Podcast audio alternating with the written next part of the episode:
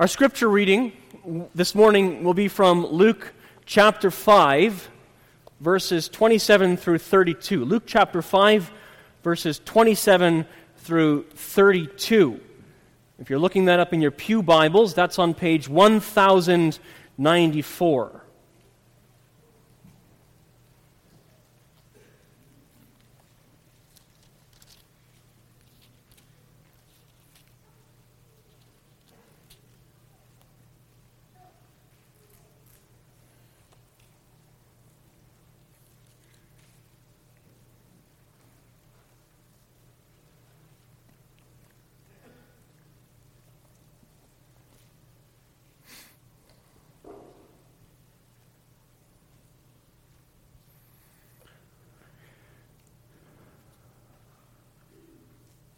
Luke chapter 5, verses 27 through 32. This is the Word of God. After this, he, that's Jesus, after this, he went out and saw a tax collector named Levi sitting at the tax booth. And he said to him, Follow me. And leaving everything, he rose and followed him. And Levi made him a great feast in his house, and there was a large company of tax collectors and others reclining at table with them. And the Pharisees and their scribes grumbled at his disciples, saying, Why do you eat and drink with tax collectors and sinners? And Jesus answered them, Those who are well have no need of a physician, but those who are sick. I have not come to call the righteous, but sinners to repentance. Thanks be to God for his word.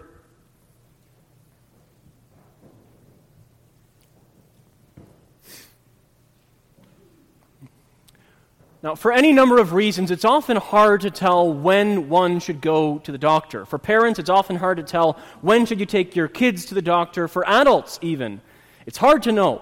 When should I take care of this myself? When should I wait and see? When should I go to the doctor because this problem is getting out of hand? So, for example, we might tell ourselves after years of living with knee pain, I'm sure it'll get better soon. I'll just give it some more time. My body will heal itself. Or, or dealing with abdominal pain, we might tell ourselves, well, well, I don't want to go to the doctor. He might give me bad news. Or we might even say, well, I just don't have time. If he prescribes me medicine, I just can't afford them. If he tells me to see a physiotherapist, I just don't have the time in my schedule. And what we do for physical problems, sickness and injury and so on, we also do for, for sin problems.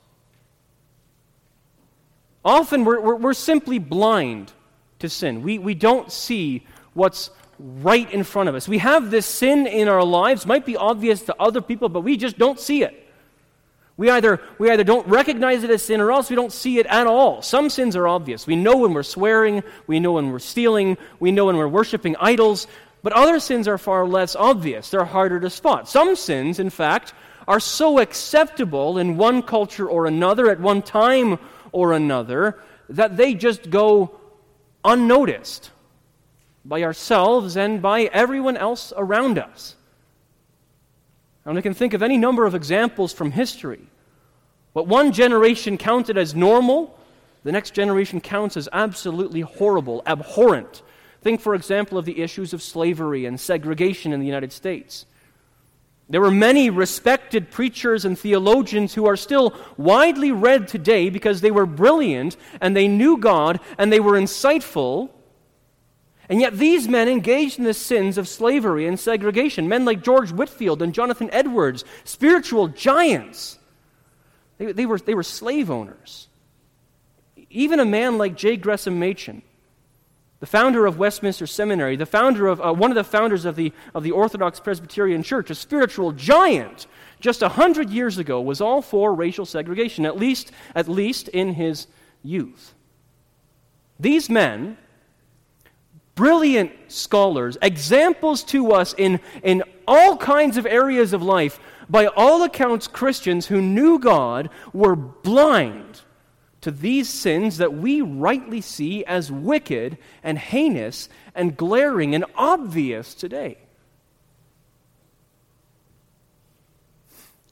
But we'd be fools to suggest that what we accept and practice today, without even seeing or noticing it, is of such a caliber of sin as well. We'd be fools to suggest that we ourselves, after all the countless generations that have come before us, we at last have outgrown sin blindness. It'd be foolish to suggest it. And, and, you know, even, even sometimes when sin does show up on our radar, we might feel like dealing with these particular sins would make us uncomfortable. So we push them down, we sweep them under the rug. Dealing with these sins, we tell ourselves, it's just not worth the cost. If we confess our sins, we might lose face. People will think less of us. If we sign up for an accountability partner, we, we might be restricting what we can and can't do. We might be signing ourselves up for a lot of very difficult conversations. But you know, if we are ever to effectively fight sin and kill sin, we must be willing to admit, both to ourselves and to God, that we are often blind to sin's presence and even its effects in our lives and in our souls. We need to be willing to admit to ourselves and especially to God that even when we see it, we are far too slow to act. We're like foolish people refusing to go to the doctor even when it's obviously the right thing to do. And since we are so sinful, full even to the uh, full even of those sins to which we are blind, since we are so sinful, we desperately need exactly what this passage of Scripture holds out to us. We need a sin doctor. We need someone who will do what Jesus does in this passage. We need someone who will, first of all, pursue sinners, someone who will, secondly, be present with sinners, and someone who came for the very purpose of saving sinners from their sin. And the first thing that we see Jesus doing in our passage this morning is pursuing. This man, Levi, he doesn't come after Jesus. Jesus comes after Levi. Luke tells us after this, he went and saw a tax collector named Levi sitting at his tax booth. And he said to him, that is, Jesus said to Levi, Follow me. And in this first verse, just to start things off, I want to point out two things. First, I want to tell you who Levi was. And secondly, I want to show you what Jesus does. Le- Levi, Luke tells us, Levi was a tax collector. Now, when we think of tax collectors, we think of the CRA, the Canadian Revenue Agency, the agency that our government has charged with the responsibility of collecting those taxes that are owed to them. So, so property tax, income tax, estate tax, land transfer tax, all those other taxes, all of these and their collection are overseen by the CRA. And because this agency takes so much of our income and makes it so much more expensive to carry out business and acquire property, there's very little love that we feel toward this particular government agency. But at the same time, we understand the necessity of paying taxes. We appreciate the roads, I'm sure and the military and the police and the postal service. We like that our utilities are looked after and that our, uh, our social programs, at least some of them, exist for those in greatest need. We, we might not like everything that our government spends our money on, but, but, but in principle, I expect that most of us would submit to what Christ tells us to do to, to render to Caesar the things that are Caesar's. I expect that most of us listen to what, what the Apostle Paul says that we are to respect those leaders, those rulers that God has put in positions of authority over us. And what's true now was true 2,000 years ago. The people living in Galilee and Judea during the time of Christ, they understood. They understood the taxes were necessary. They were not unreasonable people. They understood that many of the benefits they enjoyed were due in large measure to the taxes that they paid. But Levi, the man that Jesus pursues in our passage, Levi was not quite as kind as the CRA. Levi was not simply a tax collector, he, what, he, he was what, what, what, what is referred to as a tax farmer. He had made a deal with the Roman government in this region around Capernaum and had essentially bought a tax franchise in the area. He'd given the Roman government a great big sum of money, and in return had been given the right to collect whichever taxes he saw fit to collect. And as you can imagine, with this contract in hand and with the might of Rome's armies at his back, Levi and his fellow tax collectors no doubt collected far more than they should have. And they gained a reputation for doing that exact thing. Sometimes for taxing the exact same thing three, four, five times. Nobody liked them.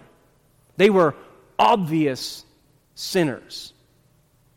This, this excessive upcharging of taxes, along with the fact that they, though Jews, were working for the occupying Roman government, this created a great deal of hatred for these tax collectors. They were the scum of society. There, there, there, was no one in all of Israel whose sins were quite as obvious as these men.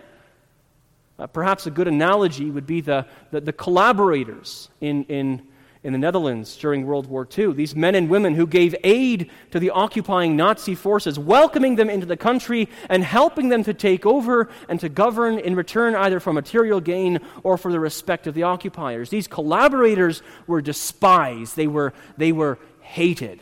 Their error, their sin was obvious to everyone. Or, or, or think today of drug dealers those who sell meth or cocaine or, or, or fentanyl laced drugs or other hard drugs, who, who poison the very communities in which they grew up, in which they live, causing families to break up, causing rampant poverty, escalating the rates of homelessness, suicide, and death from overdose. We despise these people. We have very little pity for them. Their sinfulness is incredibly, glaringly obvious. The damage they do to the communities in which they grew up is astounding. That's the kind of attitude that people had toward this man, Levi. He was despised, he was an outcast of society. He was not granted any of the same rights and privileges as other people were granted under Jewish law. In fact, because of his shameless sinfulness, he was considered to be unclean. Under Jewish law, he was not only rejected by people and their priests and their teachers, but he was rejected by God himself. If you were any reasonable, sensible, respectable person, you would never want Levi to join your church. Not a chance.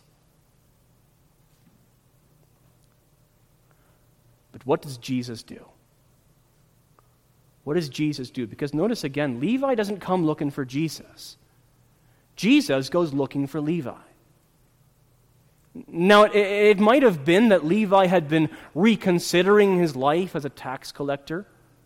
It could have been that the corruption and the sin that he was involved in was, was weighing on his heart. It could very well be that, that he wanted to go see Jesus. But what would a man like Jesus want to do with a man like Levi? What were the chances that this famous preacher would want to have anything to do with this infamous tax collector? Levi wasn't about to come to Jesus. At best, he might have done what Zacchaeus does. He might have watched Jesus from afar. He might have climbed up, climbed up a tree to, to see Jesus far off. And maybe you know people like this. They would never step foot inside of a church building. They feel they're just too, too dirty, too defiled to even enter into this auditorium. They just don't think they've cleaned up their act enough to come. And maybe for some of you, you're all too familiar with how Levi felt. Maybe you feel some attraction toward Jesus. Maybe you're convinced that Jesus is just the person who could save you from whatever's plaguing you, but you're just not sure if you can come to him. Well, listen. He's coming to you this morning, right here, right now. He is coming to you, and he's telling you exactly what he told Levi. He's telling you exactly what he tells every single sinner in the world. He's telling you to follow him. And, and, this is one of the things that's just so wonderful about Jesus. He doesn't wait until we've cleaned up our act. He doesn't wait until we've learned all the right things. He doesn't wait until we've matured. No, He comes to us in the middle of whatever mess we're stuck in. And let me tell you, He knows your mess better than you do. He comes to us in the middle of whatever mess we're stuck in, and He, and he, and he tells us to come and follow Him. He doesn't say, clean yourself off and then come on. He doesn't say, get rid of that and then come follow me. No. Nothing like that. Now, now he, he doesn't excuse our sin, nothing, nothing like that at all. But if we come to him, you know what he does? He, he gets rid of our sin. He gets rid of our sin, and, and, and every excuse we ever had to not come to him is gone in, a, in an instant. And so, what does Levi do? How does he respond with Jesus pursuing him, leaving everything? He rose and followed him. See, he hears the voice of the Good Shepherd, and this sheep cut and bruised and tangled up in so many bad decisions and wrong choices and sins, he rises and leaves everything and follows Jesus. Nothing will hold him back. Not his job, not his sin, not his wealth, not his influence. He leaves it all behind and follows Jesus. And you understand what, what a predicament this puts him in. See, I've told you already that he is despised by Jews. And if he leaves this job, then neither Gentile nor Jew will ever hire him again. Peter and John, they, they kept some respectability when they followed after Jesus. They could go back to their fishing boats, but Levi, Levi has made a choice here that will impact him for the rest of his life. And if this Jesus thing doesn't work out, Levi's going to have no recourse. He's put all of his eggs in this one basket. But it's worth it. It's worth it. And not only does he, try, does, he, does he not try to hide the fact that he's leaving his job and he's going to be following this rabbi wherever he goes, but he does everything he possibly can to make sure that everyone else knows. And you can imagine how many of his friends might have, uh, what, what many of his friends might have said about him. Oh, oh, well, Levi's found religion, has he? Some of his friends might have mocked him. Some, some might have made fun of him. Some might have been mystified. Some might have been offended. Oh, oh, I see how it is. You think you're holy, do you? But some of his former friends might have been genuinely interested. See, these, these were Levi's friends, these, these people that he invites into, into this large company of tax collectors and others. These people were his friends from his old life. For you realize, don't you, that in the instant, in the instant that he followed Jesus, Levi was born anew. The instant that he followed Jesus, he entered into a new life. The old man was dead, and the new man had come to life. Levi was no longer who he had been mere hours before. These were friends from his old life, but he seemed to wish that, that they could join him in his new life, that they could join him in his following after the Savior. And you know, it's almost taken for granted among us that, that those who have most recently been brought from, from sin to righteousness, from death to life by the mighty power of Jesus, those are the people who will have the most missionary zeal. Those who have most recently been brought out of sin will go back into those spaces they once inhabited and, and, save those who are in the same sins that once enslaved them. It's the former abortion doctor or nurse who is the most pro life. It's the former LGBTQ activist who, who's the most insistent on the Lord's claims to every single area of life. And no one is more interested in the salvation of tax collectors than a man who was once caught up in that exact same crowd. And so Levi throws this great big party in Jesus' honor. Jesus has saved him, and Levi's saying, Everything I have now belongs to Jesus. And this party is no small affair. It's a great big feast with the best of foods, celebrated in the most opulent, the most luxurious manner. It's a reflection not only of Levi's desire to have his friends saved, but also a reflection of the joy that's been ignited in his heart. He's rejoicing. That's why he's spending all this money on Jesus. And in the middle of this crowd of sinners, who do we find? Well, we find Levi, but not just Levi, also Levi's Lord, Jesus, right there in the middle. And you know, this is no small thing. For a law abiding Jew, this was absolutely scandalous. Not just because these were people of poor moral failure, but, uh, but, but, but uh, a poor moral character, but, but because according to the traditions of their fathers, according to the opinions of the most learned of their scholars, these people were unclean, and they would make you unclean. God's law in the Old Testament placed a great emphasis on personal holiness. God said to his people, You be holy, for I am holy. But not only on holiness, but also on ceremonial cleanliness. If a man or a woman had touched anything that was unclean, like a dead body or an unclean animal, they themselves would become unclean. And if they, now in a state of uncleanliness, touched anything else, that would also become unclean, and the uncleanness would spread like wildfire.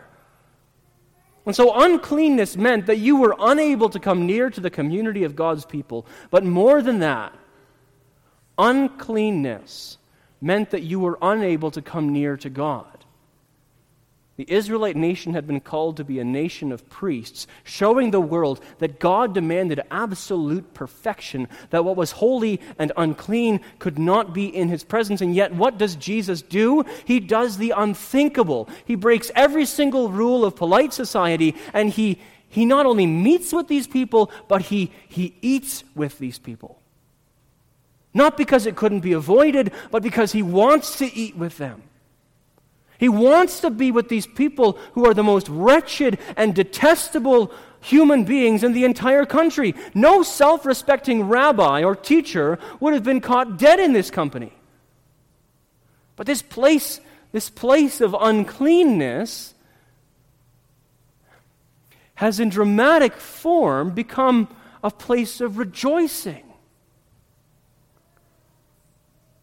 Because Jesus is there. And so the house is filled with joy, but in stark contrast to this joy and celebration, we have a gang of grumblers gathering outside. Now, to understand why they were grumbling outside a place of such celebration, you need to know a little bit about the Pharisees. See, the Pharisees were people that looked a lot like us. They, they believed in the God of the Bible, they believed that everything they read in the Bible was true. They believed that God, as the creator of the world and the God of Israel, demanded to be taken seriously. And so these Pharisees took God very, very seriously. And that's good. That's very, very good. But, but the issue was that they also took themselves very, very seriously.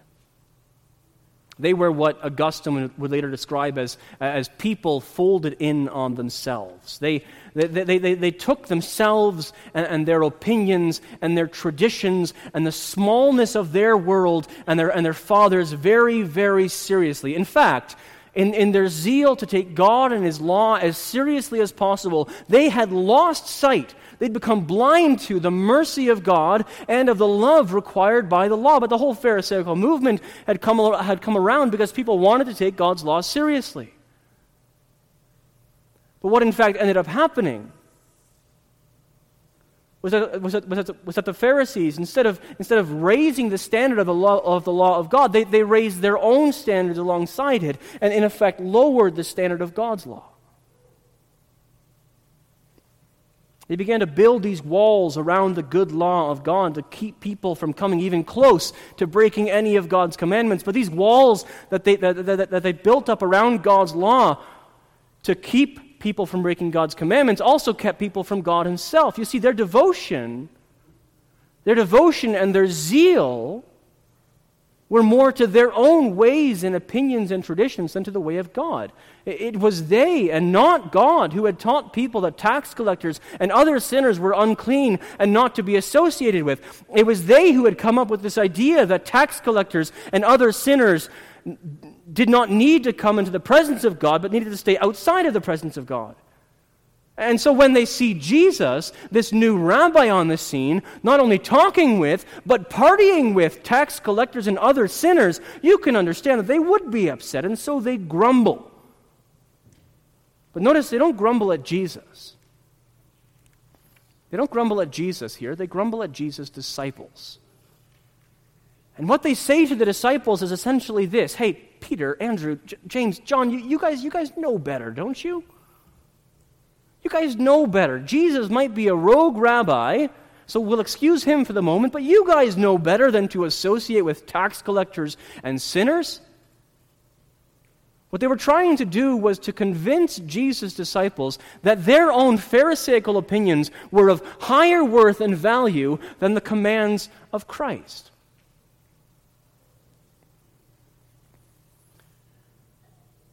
And it's worth spending some time looking at their reactions to the graciousness and mercy of Christ. Because, like I mentioned, their sin is a sin that we can very easily slip into. In fact, it's a lot easier than you might ever dare to think, particularly if we've grown up in church and grown used to church. See, the mark of a Pharisee is, is not just legalism, but a coldness toward God. The Pharisee looks for all the world like an orthodox believer. He confesses all the right things. He he holds all the right opinions. He does all the right things. The Pharisee comes to church twice each Sunday. He sings the songs and prays the prayers. He always learns a lot from the sermons. He's always taking notes. He doesn't swear. He doesn't talk back to his parents. He doesn't sleep around or drink too much. He's a good kid, an exemplary father, a member of the school board, a member of the local business association, and even, God have mercy on us, even a member of the consistory. He checks all the boxes. He looks good. But his heart is stone cold. And therefore he, he grumbles. Even when people are being brought to Jesus, he grumbles. We don't know what's going through the disciples' minds at this point. They don't respond, Jesus does. These, these wolves have come up and they're threatening Jesus' sheep. So he comes up as the good shepherd and fends them off. And Jesus answered them Those who are well have no need of a physician, but those who are sick. I have not come to call the righteous, but sinners to repentance. And what he's saying is rather clear here. Don't you see all these sick people? Don't you guys see all these sinners and have pity on them? You guys, the, the, the, the, scribes of the Pharisees, they were Israel's doctors. But they had refused to tend to those given to their care. They had, they had said to these tax collectors and sinners, you know what, you are too sick. Get out of the hospital. I'm not going to treat you. They had done what God had condemned others for doing, they had bandaged the wounds of God's people lightly. They had put band aids over bullet holes. But the scribes of the Pharisees, the greatest and most prestigious teachers in all of Israel, they were blind to the need that stood right in front of them. And as soon as a rabbi began doing the only sensible thing, as soon as Jesus began to call these sinners to repentance, they, they, they bristled at his unprofessionalism, the lack of polish, the lack of self respect, but they failed to realize that the very reason he was there, knee deep in the muck of other people's broken lives, was because he, unlike them, was not concerned with his own reputation. He had come for this very reason to call people to repentance. And you see at this point, you see, don't you, the irony of the whole situation. See, Levi's sin was obvious. Levi's sin was, a, was like a tumor growing out of his forehead. The sins of the Pharisees, though, they were less obvious. They were like, they were like holes in their sides, covered over by the respectable bandages of legalism, propriety, and, and respectability. But the sad truth is that both problems were just as deadly. Now, you might be here this morning as the most respectable person in your family, the most wealthy person in your circle of friends, the most senior member of whatever board you might sit on. But if you don't see your sin and run to your Savior, then hell will suck every last ounce of respectability out of you. While every sinner you've ever spent your life despising will be up there in heaven more glorious than the angels. I understand resp- uh, repentance is never easy for those who are respectable but it's what Christ calls us to as much as he calls to any obvious sinner. And don't let the fact that you are a member of this or any other church, that you've been a member for a very long time, stop you from seeing your need for Christ. Because whether you want to admit it or not, you are sick. You are sick and you need the only one who can save you from the coldness, the deadness, the hardness of your heart. The truth of the matter is this Jesus has come into the world to save sinners. And if Jesus has come into the world to save sinners, then Jesus has come into the world to save me because that's, that's who I am. That's what I am. And the more we come to understand ourselves, that and, and the depths of our hearts and the wickedness that is found there, the more we come to know that this Jesus is exactly who we need. But it could be that there are some here this morning who have lost sight of that fact. We know rationally, yes, we've sinned against God. We know rationally, yes, God has a perfect standard and will judge those who sin against him. But our sin doesn't frighten us like it should. We don't see our sin and hate it like we should. And we may comfort ourselves with the idea that, well, you know, the reason I don't worry about my sin is because Jesus has taken care of it. We might, try to convince ourselves that the reason our consciences don't bug us is because our consciences are clear. Jesus has done away with our sins, and yes, Jesus does away with sins, but that is cold comfort. If Jesus has in fact done away with your sin, then your conscience should not be unfeeling towards sin, but tender. You should not be less aware of your sin, you should be more aware of your sin. I've had old saints come to me, people in their 80s and 90s, and say, You know what? I, I feel my sin more now than I ever did. And it's not because they're less holy, it's because they're more holy. It's not because Jesus has gone away from them, it's because he's come near to them and has given them the mercy of seeing the sins that they need to be rid of. A Christian should not be less aware of his sin, a Christian should be more aware of his or her sin. And then the same hatred of sin that drove Jesus to make company with wicked people should also drive you, with the aid of the Holy Spirit, to go down into the depths of your heart, to face whatever depravity you may find there, to name it and to nail it to the cross. Because if you are a sinner, and you are, then Jesus is coming to you today and he is calling you to repentance.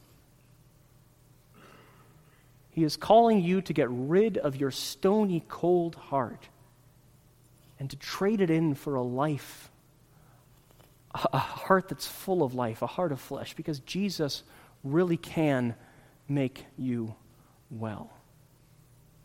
Because Jesus, you understand, Jesus became less respectable than anyone else in the entire world. Jesus, who, was, who, who, who had scorn heaped on him by people, was also cast out of the presence of God for our sakes. And once you understand what Jesus has done, you will understand that there's only one reasonable thing for you to do as well to come him, to come to him, to hear his voice, and to follow him. Let's pray.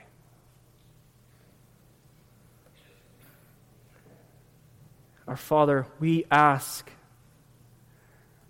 that if our hearts are not troubled by our sin, that you would have mercy on us and trouble our hearts. Help us to see our sin. Help us to see our need for repentance and our need for Jesus. And then, Father, comfort us with the fact that Jesus is a friend of sinners. He has not come for those who are respectable and those who can take care of themselves, but He has come for those who admit that they need Him. And so, Father, give us humility. Give us Jesus and give us joy in His presence. We ask this in His beautiful name. Amen.